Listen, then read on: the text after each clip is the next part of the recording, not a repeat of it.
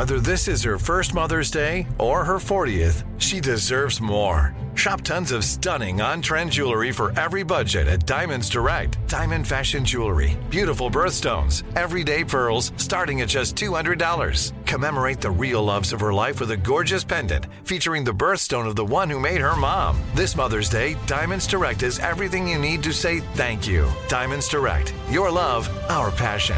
Online at diamondsdirect.com. Enjoy all your favorite sports like never before at BetMGM. Signing up and playing is so easy. Simply sign up using code Buckeye and receive up to $1,500 back in bonus bets if you don't win your first bet. When you register with BetMGM, you can get instant access to a variety of parlay selection features, live betting options, and the best daily promotions in the business. And with BetMGM at your fingertips, every play and every game matter more than ever. Place your moneyline, prop, and parlay bets with the king of sportsbooks today. Sign up using code Buckeye and receive up to $1,500 back in bonus bets if you don't win your first bet. That's right, up to $1,500. Again, sign up using code Buckeye and receive up to $1,500 back in bonus bets if you don't win your first bet. BetMGM and GameSense remind you to play responsibly. 21 plus and present in Ohio. Subject to eligibility requirements. Rewards are non-withdrawable bonus bets that expire in seven days. Gambling problem? Call 1-800-GAMBLER in partnership with MGM Northfield Park. That's 1-800-GAMBLER.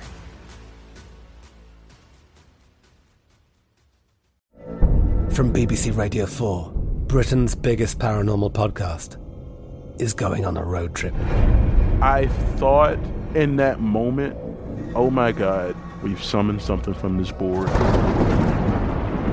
This is Uncanny USA. He says, Somebody's in the house, and I screamed. Listen to Uncanny USA wherever you get your BBC podcasts, if you dare.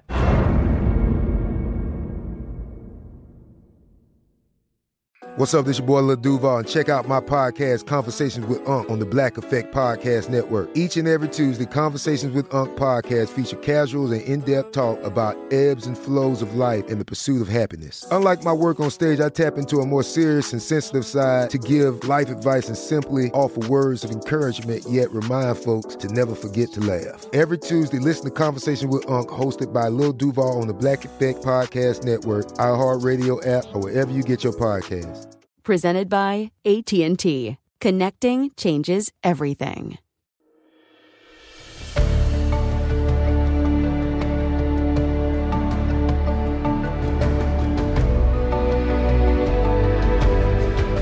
And we continue with our American stories. Up next, the story of segregationist Alabama Governor George Wallace and his redemption story, too. And it's told by Jeff Bloodworth, who is a professor of American history at Gannon University, and he is also a Jack Miller Center Fellow. Let's take a listen. In January 1963, Wallace earned national infamy for an inaugural speech in which he declared segregation now, segregation tomorrow, and segregation forever. Six months later, the governor captured headlines by standing in a university doorway to stop integration at the University of Alabama. These acts transformed an otherwise obscure Southern politician to a household name. This was exactly his hope. Catapulted to fame, he ran for the presidency in 1964 and in 1968. By 1972, he was a frontrunner for the Democratic nomination for the presidency.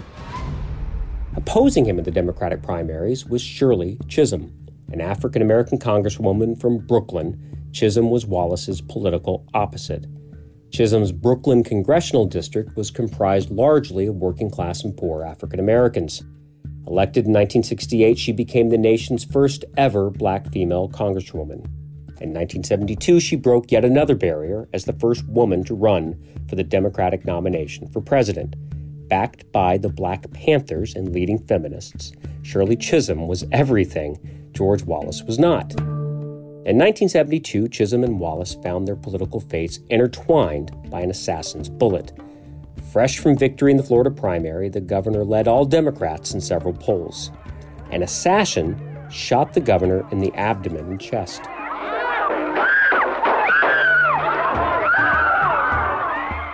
One bullet lodged in Wallace's spinal column. This wound paralyzed the governor for life and ended his national political aspirations. In hopes of wooing his supporters, a series of Democratic frontrunners visited Wallace in the hospital. Among these visitors was none other than Shirley Chisholm. Unlike her Democratic rivals, Chisholm had nothing to gain from this bedside vigil. She not only had zero chance of attracting Wallace supporters, she also risked antagonizing her own. In 1972, Wallace was the most reviled political figure in black America. Martin Luther King had once called him the most dangerous racist in America. He said this because Wallace was no garden variety segregationist. As governor, he allowed white supremacists to run roughshod over civil rights activists, which culminated in church bombings, dogs being unleashed on child protesters, and Bloody Sunday. In March 1965, Governor Wallace unleashed state troopers on a column of nonviolent protesters at Selma, Alabama's Edmund Pettus Bridge. Armed with tear gas and mallets, state troopers on horseback beat and whipped protesters. Captured on tape by national reporters, Bloody Sunday shocked the nation.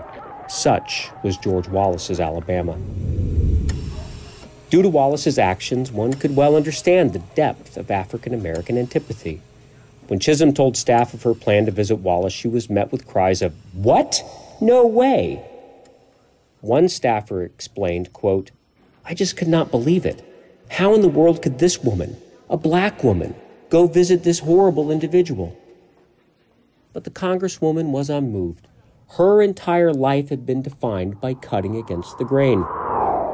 Born to working class parents in Brooklyn, she spent her formative years in Barbados living with a grandmother who ran, in her words, a strongly disciplined family unit. Headstrong as a kid, Chisholm regularly ordered older playmates around. A prize winning debater in college, she earned a master's degree from Columbia University. But Chisholm was never one to follow the crowd. A rugged individualist, she ran for Congress by bucking the system. Calling herself unbought and unbossed, she reveled in the fact that, quote, the party leaders do not like me. In 1969, she became the first ever African American woman to serve in Congress, but she was hardly met with open arms. Relegated to the Agriculture Committee, the Brooklynite turned insult into opportunity. Combining her zeal to help the impoverished with her Agriculture Committee post, she held meetings with farm state legislators. Those talks helped lead to the expansion of the food stamp program to every national jurisdiction. In Congress, she remained a fearless truth teller Anyone who knew anything about Chisholm realized criticism would not deter her. Chisholm always kept her eyes on the prize. In regard to her meeting with Wallace, she told an aide, quote, I may be able to teach him something, to help him regain his humanity. You have to rise to the occasion if you're a leader and enlighten people who may hate you. No one was more surprised by Chisholm's outreach than Wallace himself. When she came to the hospital, he asked, What are your people going to say about your coming here? Chisholm replied that she was not sure, but, quote, I would not want what happened to you to happen to anyone.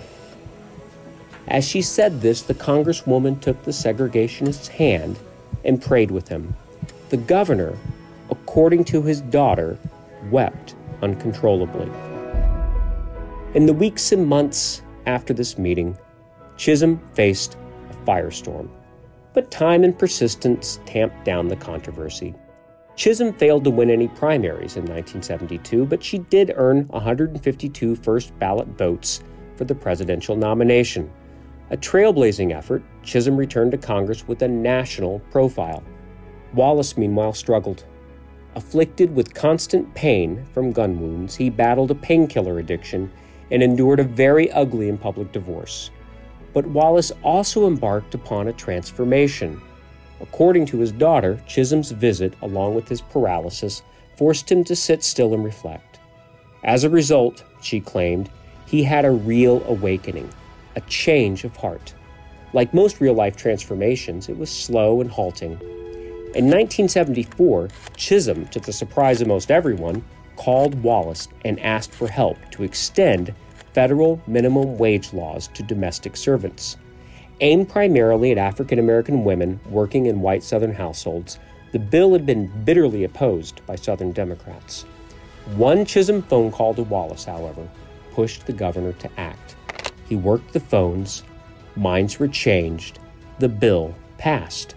Five years later, in 1979, Wallace did the unthinkable. He attended a service at Martin Luther King's Dexter Avenue Baptist Church in Montgomery.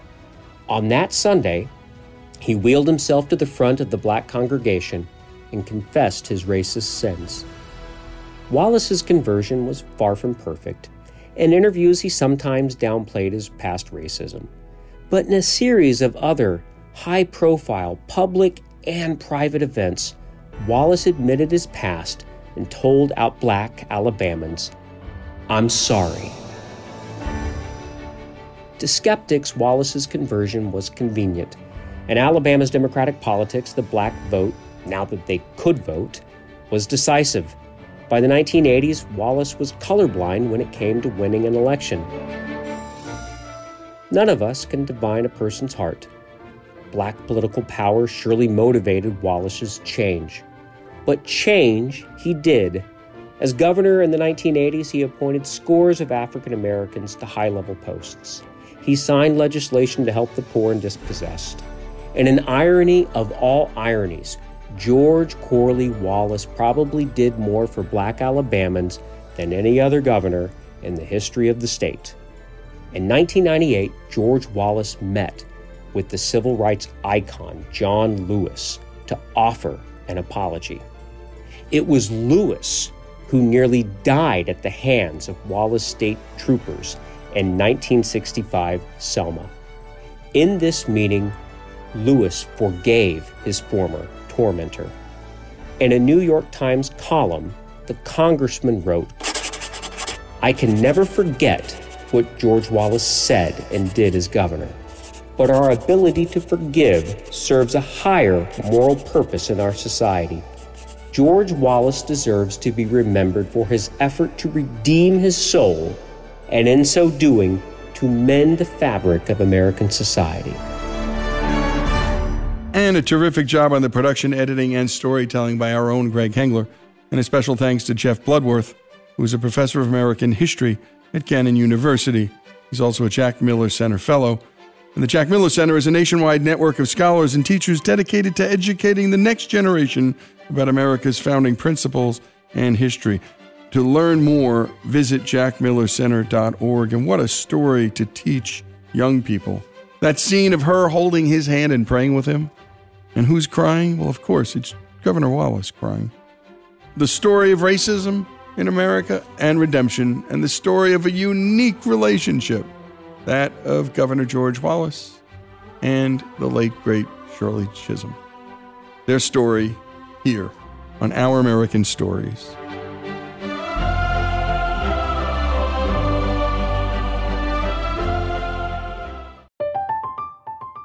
I'm Katya Adler, host of The Global Story. Over the last 25 years, I've covered conflicts in the Middle East, political and economic crises in Europe, drug cartels in Mexico. Now I'm covering the stories behind the news all over the world in conversation with those who break it. Join me Monday to Friday to find out what's happening, why, and what it all means. Follow the global story from the BBC wherever you listen to podcasts. Xfinity has free premium networks for everyone this month, no matter what kind of entertainment you love. Addicted to true crime? Catch killer cases and more spine-tingling shows on A&E Crime Central. Crave adventure? Explore Asian action movies on Hi-YAH. Searching for something extreme? Check out skating, snowboarding, and more on Fuel TV Plus, the global home of action sports. And find crowd-pleasing bops on iHeartRadio's Hit Nation playlist. There's new free shows and movies to love every week. Say free this week in your Xfinity voice remote. Whether you're a savvy spender maximizing your savings with cashback rewards, a thrifty rate watcher seeking the lowest interest, or a travel enthusiast looking for extraordinary perks, Kemba Financial Credit Union has a visa to complement your lifestyle and unique needs. Apply today at Kemba.org to unlock a limited time 2% cash back on purchases and pay 0% interest on balance transfers for an entire year with a new visa from Kemba. You deserve a card that works for you. Restrictions apply. Offer ends June 30th, 2024. Hey guys, it is Ryan. I'm not sure if you know this about me, but I'm a bit of a fun fanatic when I can. I like to work, but I like fun too. It's a thing. And now the truth is out there. I can tell you about my favorite place to have fun Chumba Casino. They have hundreds of social casino style games to choose from, with new games released each week. You can play for free anytime, anywhere. And each day brings a new chance to collect daily bonuses. So join me in the fun. Sign up now at chumbacasino.com. No purchase necessary. Group. Void were prohibited by law. See terms and conditions. 18 plus.